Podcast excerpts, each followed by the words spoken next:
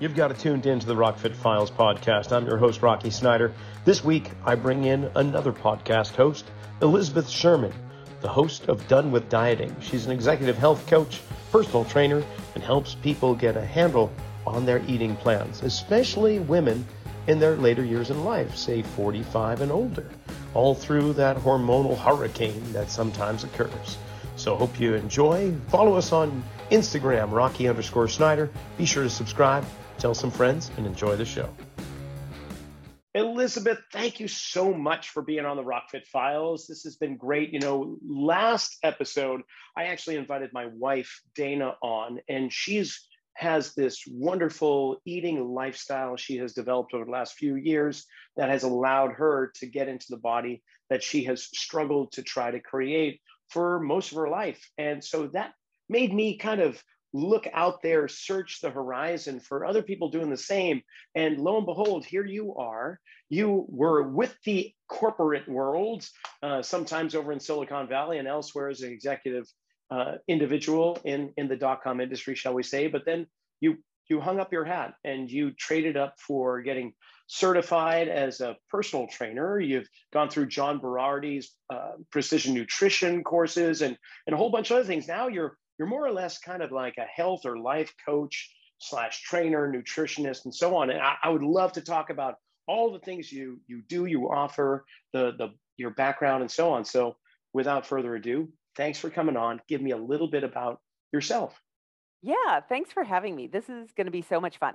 Um, so I am Elizabeth Sherman. My company name is Total Health by Elizabeth. And as Rocky said, I am a life and weight loss coach.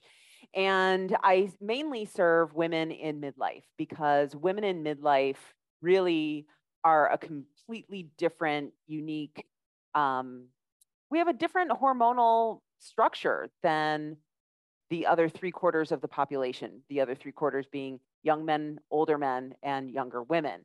And so our hormonal, uh, the way that our hormones work against us, women in midlife really struggle a lot. And so, anyway, um, as Rocky said, I uh, started out as a personal trainer, and the beginnings of my uh, my journey started out with my mom actually passing away from breast cancer, and that was actually a really huge, pivotal turning point for me because I saw in that moment I was 33 years old. My mom was uh, 65 and in that moment, I saw that if I kept doing what I was doing, that I would end up exactly where she was. And I saw the pain and agony that she went through in her X number of years. I think it was like five to seven years of going through breast cancer. It had metastasized and um, was in recession, and then it came back with a vengeance. And I saw not only what it did to her body, but also how she was the the mental struggle of um, having cancer and having to go in for treatment and so on and so forth. And so after she passed away was when I started researching how do I not get breast cancer. And so I had already started exercising.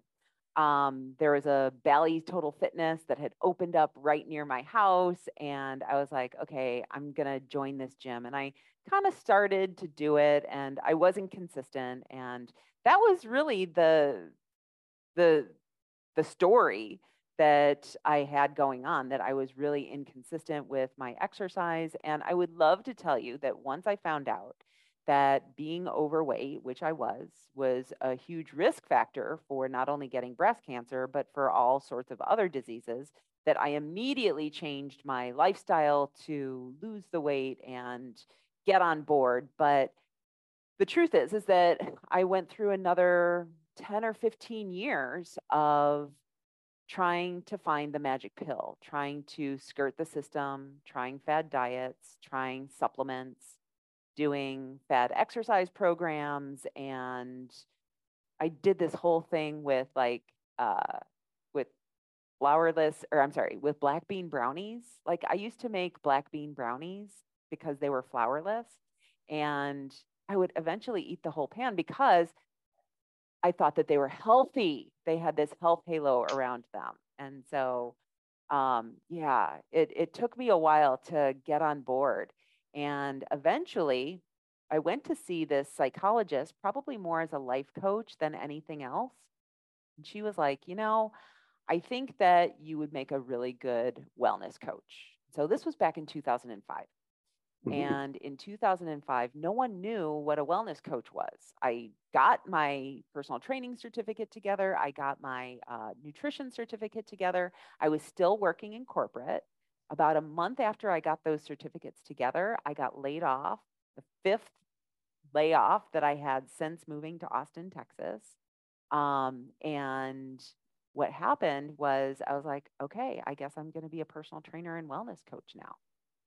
But I really kind of limited myself because, again, no one knew what a wellness coach was, and I didn't know how to market myself.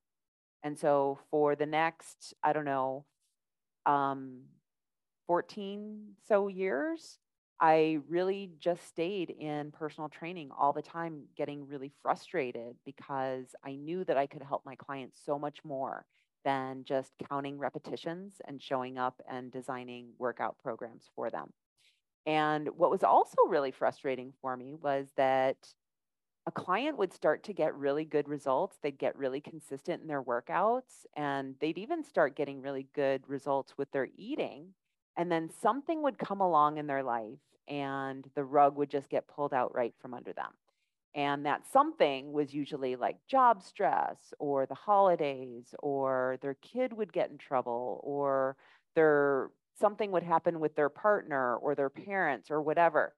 And it was always really just, I don't know, unsatisfying when we talk about stress management in health that all we talk about is get a manicure, get a massage, get, you know, do some meditation, go go for a walk. Like none of it really felt like it was helping people. And so it wasn't until I discovered life coaching for myself and I added that into my practice that now I feel like I can really help clients get the most out of their health habits because we think that all we need is the right diet, right? We think sure. that what we need is someone to tell me exactly what to eat or exactly how to exercise. But it's that other shit that happens on in our life. Can I swear? Sorry. Swear all you want. You go for it. It's all that other stuff that happens in our life that prevents us from being able to take care of ourselves. And so by helping my clients view their problems differently, what that does is it helps them then take care, better care of themselves. So that makes complete sense in a nutshell. Yeah. Okay, so you had in in the passing of your mom, she granted you the gift of awareness, which was a, a wonderful kind of in some ways a parting gift. And but it took you some time to find what worked for you. And you found that and you've been able to maintain that, which is something that is somewhat uncommon, would you say? Mm-hmm. So, what do you think? Just curious, and not to get too personal, but what what's the underlying cause of of consistency for you? Yeah, that's actually a really good question. And it's something that I've been thinking about a lot lately because I try to help my clients with that, obviously. Um, and I'll I'll tell you first of all, the I had this pivotal moment. I remember, and this actually wasn't even that long ago. It was probably like seven-ish years ago that I remember standing there and thinking to myself, I was first of all, I was still in the um, restrict, binge, regret cycle. So during the week, I would restrict my calories. On the weekend, I would go overboard and then I would feel terrible. And then I would do the whole cycle over and over and over again. And I was working out just a tremendous amount. I would go running for an hour and then I would uh, train some clients. And then I would go back to the gym and do 45 minutes to an hour of really heavy lifting. And I had this kind of come to Jesus meeting with myself because I was like, Elizabeth, you cannot keep doing what you are doing for the rest of your life. Like there's going to come a time when you're not going to want to lug your food anymore. There's going to come a time when you can't run. You don't have the time to run an hour every single day and lift for 45 minutes. Do you want to keep doing this when you're 65 years old? And I was like, no, I don't want to do that anymore. And so I was like, okay, so you either need to be okay with your body because I was doing this all from a place of lack. I was doing this all from a place of trying to be thinner, trying to be beautiful, trying to um, control my body so that it would comply with what I thought society wanted from me. And in in doing so, it was just creating this battle with my body because I was trying to get it to do something and it was fighting back through the cravings that were just insatiable. And so what I did was I was like, okay, you need to figure this out. We're not going to log our food anymore. I was still weighing myself on occasion, but when I moved to Mexico, um, I live in Mexico uh, from Austin. I threw away all of my scales and my weight scales as well as my food scales. And I was like, you need to figure this out. You need to be able to maintain your weight without any outside force. And so, wh- what I started doing was I started listening to my body. And what was really interesting about that is that then the motivation stopped being about what I looked like and actually started to be about how can how do I want to eat and behave and move so that I feel good tomorrow, next week, next month. Okay, so that's that I'm curious about that listening to your body because you're listening to your body with the mind that you've been having all your life. So how do you discern uh, when your body is speaking and when the craving mind is speaking? What what triggers or, or what flags appear to let you know that you're really listening to the, the right um, speaker? So should so we yeah. shall we say? No, that's a really good question, and it's difficult to decipher.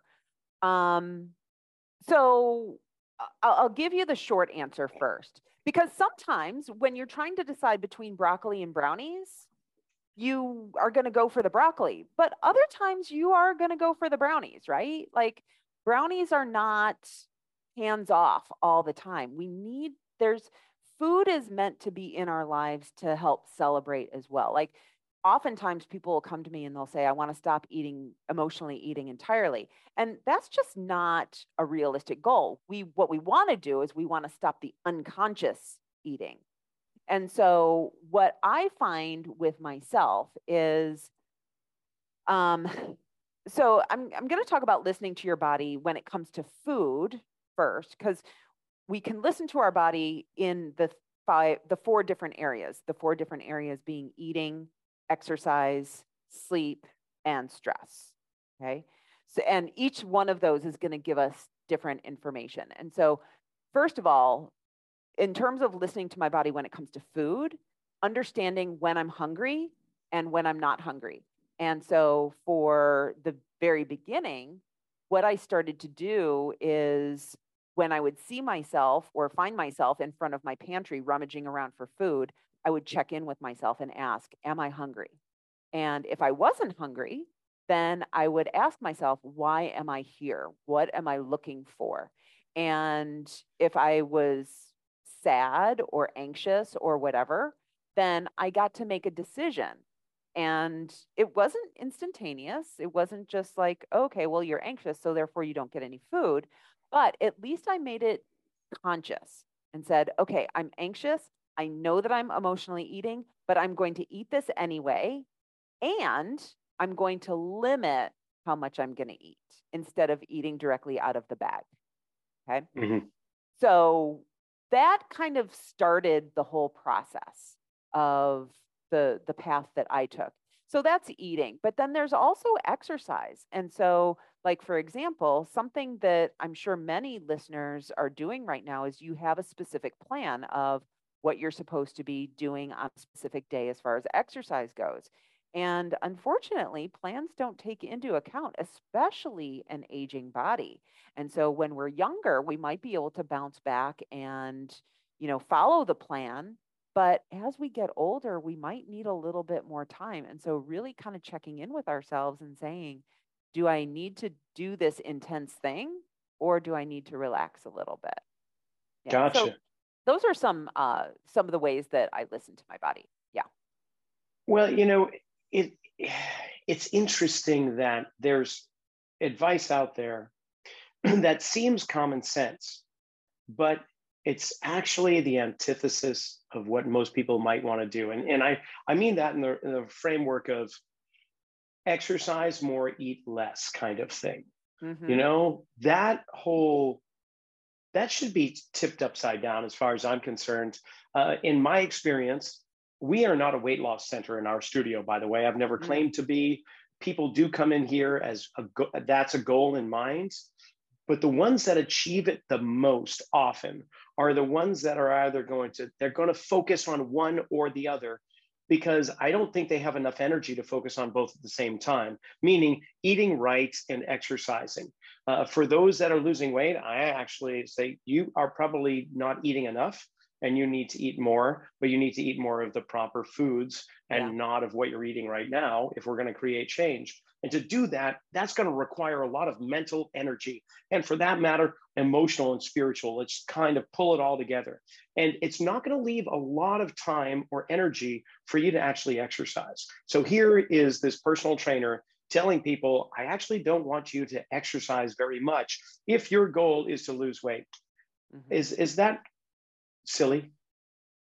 No, not at all. Um, in fact, well, I guess it depends on who you're talking to and obviously what their goal is. Yes. Um, so for women that I work with, age 45 to 65, oftentimes my clients don't get enough sleep. And I would prefer that they actually get an hour of sleep versus waking up an hour earlier and doing that intense workout. Yes. And so it really, again, depends on what your goal is and what your priorities are too. Yeah. Mm-hmm. Yeah. Because I would say a high percentage, 70, 80% is really about what you put in your body, not what you do with your body. So, yeah. at least in my, I would just say, in the experience that I've had in the years that I've been doing this, the, the exercise frequently and eat lower portions, smaller portions, just doesn't seem to work very well for most individuals.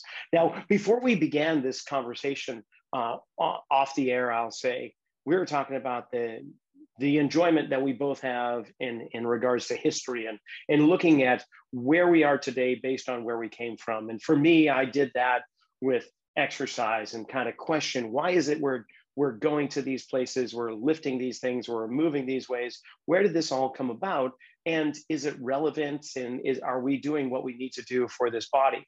And we can save that for another time. But you are looking into the, the history of diets and and uh, eating and what what kind of interesting insights have you found?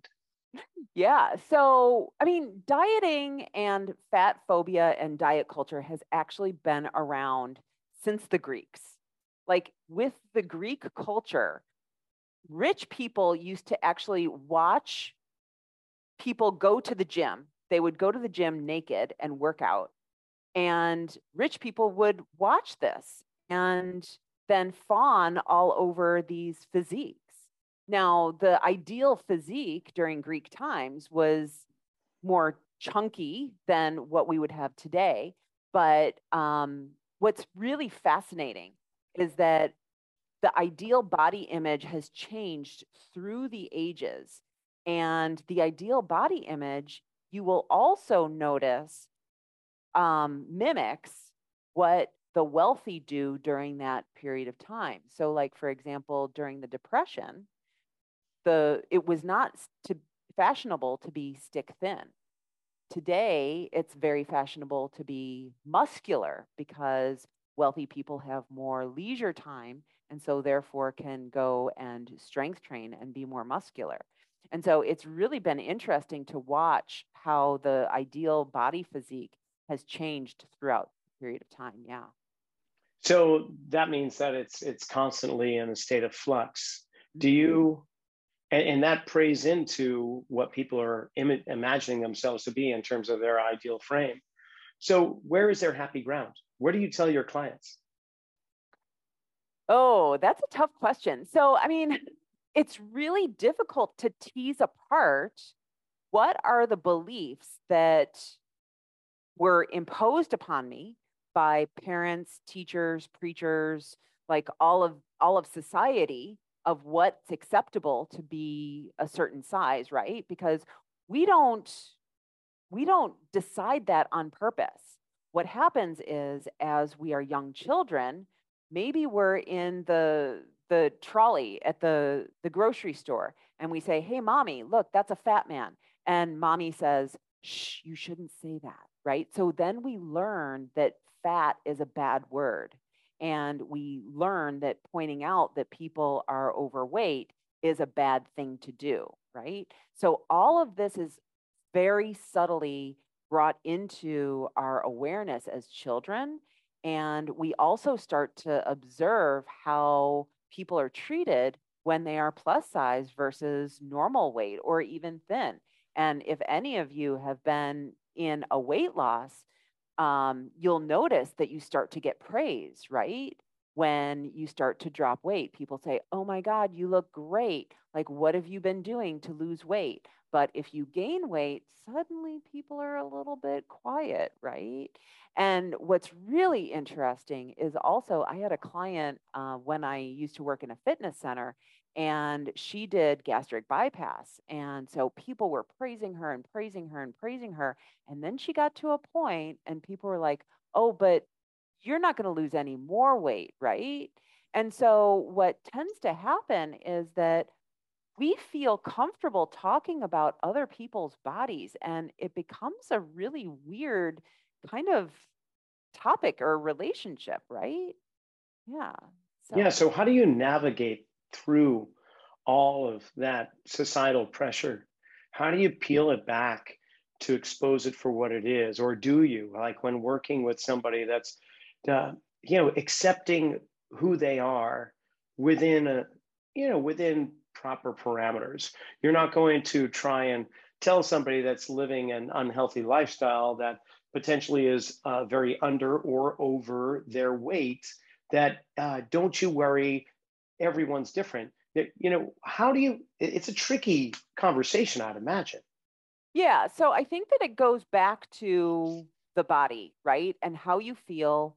What are your health numbers? Because there's there is a movement called health at every size it and health at every size has gotten some bad juice but what it means is that we cannot tell whether someone is healthy or unhealthy by sheer looking at them.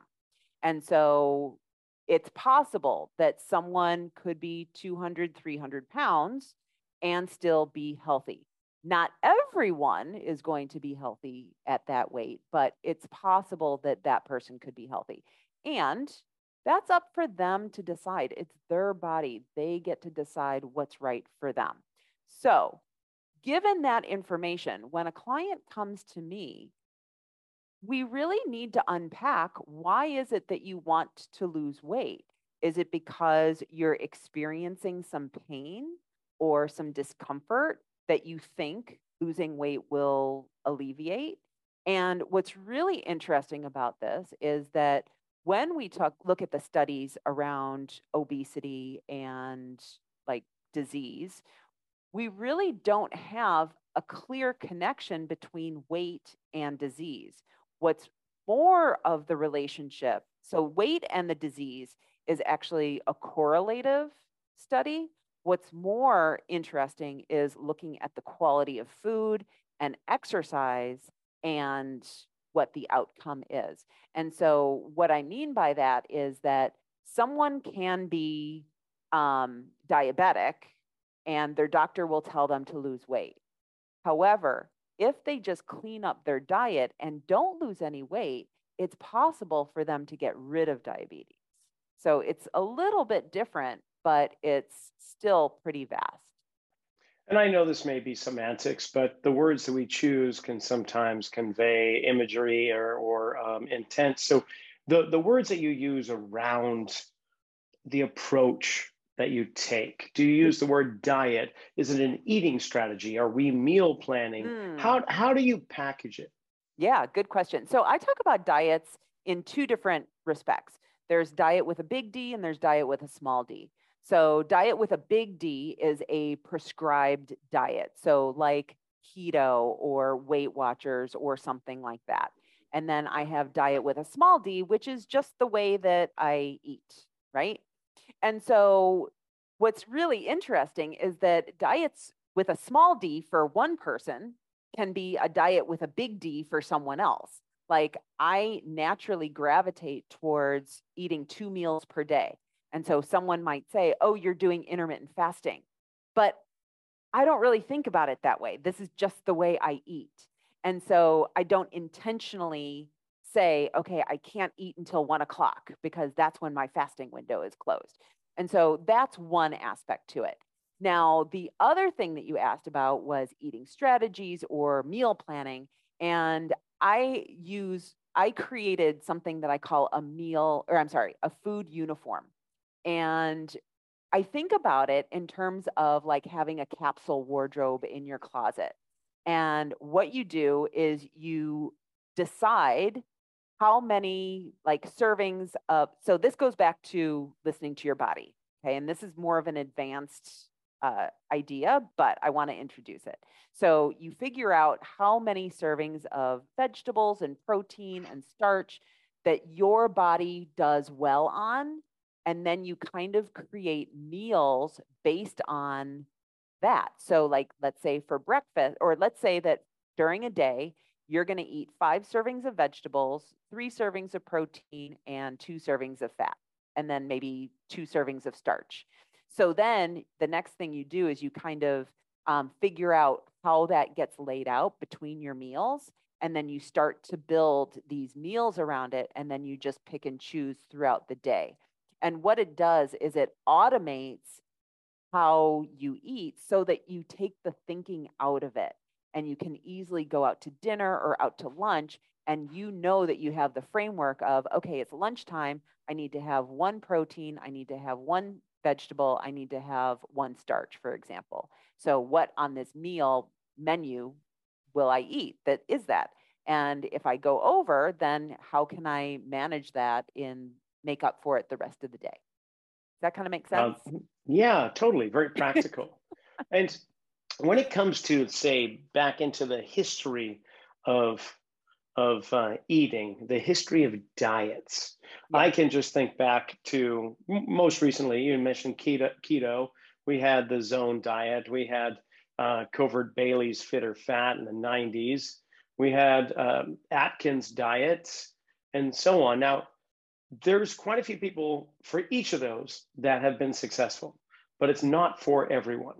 Do you ever match up clients with any of those capital D diets, or do you typically stay away from them and just focus on the little d personal diet? Yeah, what I do is I generally start people off with a generic um, suggestion. Actually, no. We start off with where they are. And for a week or two, we will find out how many servings of vegetables are you eating? How many servings of protein are you eating? How many glasses of water are you eating or drinking? How much are you moving? How much are you sleeping? And then we slowly start to increase. I like working with my clients in the area of displacement, meaning that we add more things to your diet and to your day so that it crowds out the things that you don't want. So, adding more vegetables, adding more water into your diet crowding out the sweets or the the carbs or whatever it is that you have too much of. And so that's where we generally start. And then from there, um, to answer your question directly, no, I never start my client on a specific big D diet. Um, however, what they may gravitate towards is basically their eating style and their body will tell them how they're doing because we all know people who've done really well on keto or vegetarian and we know other people who've tried the same thing and they were like this did not work for me at all and so what we try to do is figure out what does work for each person and you know, I think that for the most part, you can half ass most diets. Unfortunately, we as a culture think that we need to do diets perfectly in order to do them. And so what happens then is we start a diet and then we mess up or we eat a cookie or whatever and we're like that wasn't supposed to be on there so i'm just going to go completely off but if you half-assed it you could probably do pretty well with almost any diet keto not being one of them. But uh, why why is that?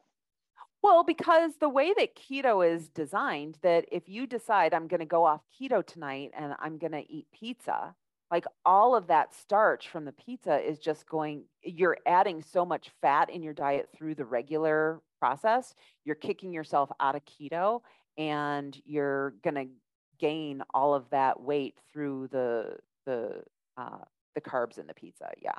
I got you. Okay. Then there's the the mental emotional side of things. Yeah. You, and it it sounds quite obvious with with what you're you've been describing that you delve into that, but I don't get a sense that it's in the form of journaling. Do you do you ask your clients to journal, or is that something that's all uh, individually based? I mean, how do you delve into the triggers and the mm-hmm. the awareness bringing awareness to them yeah that's a really good question. Um, so through life coaching i use a tool that's called the model. And the model is based off of cognitive behavioral therapy the think feel act cycle. And what that means is that when we're talking about diets when we're talking about exercise when we're talking about anything health related traditionally everything that we do or what diets tell us to do what fitness programs tell us to do those are all action items. And we know that what our actions are what our behaviors are will create our results which is why we're so fixated on doing the right diet. But the truth is is that the reason that we do or don't do anything has everything to do with our emotional state how we feel at the moment or how we think we're going to feel when we do the thing. And what causes our emotions is actually our thoughts about the thing. So let me put this into perspective. So I start a diet and so when I do the when I start the diet, my thoughts are this diet is going to be fantastic. This diet is going to make me skinny. This diet is going to be the answer to my problems. Maybe we don't think that directly, but some sort of it. And when I think those thoughts about the diet, I feel motivated. I feel inspired. I feel just ready to conquer the world. And so when I feel motivated, I do the things that the diet tells me to do. And when I do the things that the diet tells me to do, I get the result that the diet promises, right? Well, at some point in our process, we're going to stand on the scale and I'm going to be like, I worked so hard this week. I think I'm going to lose seven pounds or three pounds or whatever it is that we think we're going to lose. And we stand on the scale, and the scale tells us, you lost one pound or a half a pound, or you didn't lose any pounds, or you went up. And when we see that number on the scale, our brain immediately goes to this isn't working. This is too hard. This isn't working fast enough. Or, you know, yeah, this is, ugh, this is terrible. And when we have those thoughts in our head, we no longer feel motivated. We don't feel inspired. We don't feel committed to the program. We feel discouraged. We feel, yeah, just let down, demotivated, and frustrated, right? And so when we feel those things, discouraged and frustrated, the last thing that we want to do is actually follow the program. And in fact, what we probably end up doing is self soothing with a pint of ice cream or Cheetos or whatever our thing is. And we sit on the couch and we don't feel like exercising either. And so, what happens then is through my coaching, I help my clients to become the watchers of their brain. When we can collect those thoughts, when we can observe our brain offering lies like that, that this isn't working, because when our brain says this isn't working, it really doesn't mean this isn't working. It just means that this isn't working fast enough for me, or I think it should be moving faster. And so when we can call BS on those thoughts that our brain has, then we can overcome them. Then instead of listening to our brains, we can actually talk back to our brains. And that's actually how we become successful. Great answer. Now, you do work heavily with the, the women 45 age range around there. So we're talking perimenopausal, menopausal, and postmenopausal. With those three categories, do you I don't want to say that you're directly determining things based on those three categories or stages, but are there differences in terms of eating and hormones from the perimenopausal to the menopausal and post? Um, yes and no. What's more important is that no two women are actually alike in terms of what their symptoms are. And so, again, going back to listening to the body, so there are five different what I call biomarkers that help that I help my clients to notice and then we tweak what they're eating, how they're exercising and sleeping to align their hormones. And those five things are your energy levels, your cravings, your appetite, your sleep quality, and then your mood. And so, what we find is that, like, so let's take energy level, for example. Having a dip in energy level could be because they're not getting quality sleep the night before. It could also have something to do with how they're fueling their body. And so, we really need to start connecting the dots between what I'm consuming or how I'm exercising, and then how that's impacting me later on. And so, um, some women may have trouble sleeping. Uh, they may have trouble sleeping if they have too many carbohydrates or starches in their evening meal, or they may have trouble sleeping if they drink alcohol in the evening. And then, if they have trouble sleeping, then they may discover that they have cravings mid afternoon the following day. And so it really just becomes this. Um, this network of being able to connect one behavior with how we feel and then how we feel and what our behavior is with a subsequent one. Gotcha. Oh, good advice. Okay. We're we're coming kind of up against the clock here. Yeah. So you see clients online, not just on location, right? They're although I'm sure they would love to travel and see you in Mexico, but for those that aren't and they're looking for some guidance, they're looking for a life coach, wellness coach, nutritional guidance. Uh, what, what's the best way that, that they can contact you? Yeah. So um, thank you. So yes, I hopefully one day we'll have retreats down here That'll be uh, super exciting. Um, that'd be nice. I know, I know, right? Who doesn't want to come down to Cancun? Um, but right now, you can find me on my website at elizabethsherman.com. Um, I do work with clients one on one. I also have an amazing group coaching program uh, that you can join throughout the year. And um, then I also am the host of my own podcast called Done with Dieting, where I talk all about nutrition and exercise and sleep and mindset. And um, what else? Then, you know what? The other thing that I really want to uh, let the listeners know about is I have an amazing opt in, which is called The Eight Basic Habits That Healthy People Do. And these are all really basic things. But if you do these eight things, you will be healthier than most people. And it's a really amazing guide and checklist, and it'll get you in the swing of just cleaning up your your health and feeling better. Beautiful. All right. Well, I'll make sure those are in the descriptions below the podcast so people can get can connect with you, check you out, contact, and so on. Get those yeah. eight eight um, what did you call them? Eight what? Basic habits. Basic habits. Good. Well, I'm going to go on just to see if I, I got the majority of them. Hopefully, you know, one out of eight. That wouldn't be bad, but uh, maybe perfect score would be good. Elizabeth, I can't thank you enough for coming on. This has been a lot of fun and very insightful. Thanks for having me, Rocky. This has been so much fun. My pleasure. Oh, that's it for that episode of the RockFit Files. I just want to thank Elizabeth for coming on, sharing what she's been doing. And uh, if you want to listen to her podcast, please just do a search for Done with Dieting or check the description below this podcast for more information on how you can connect with Elizabeth, her work, and her podcasts. Until next time, be sure to subscribe to us if you haven't clicked that button already, and we'll see you next week.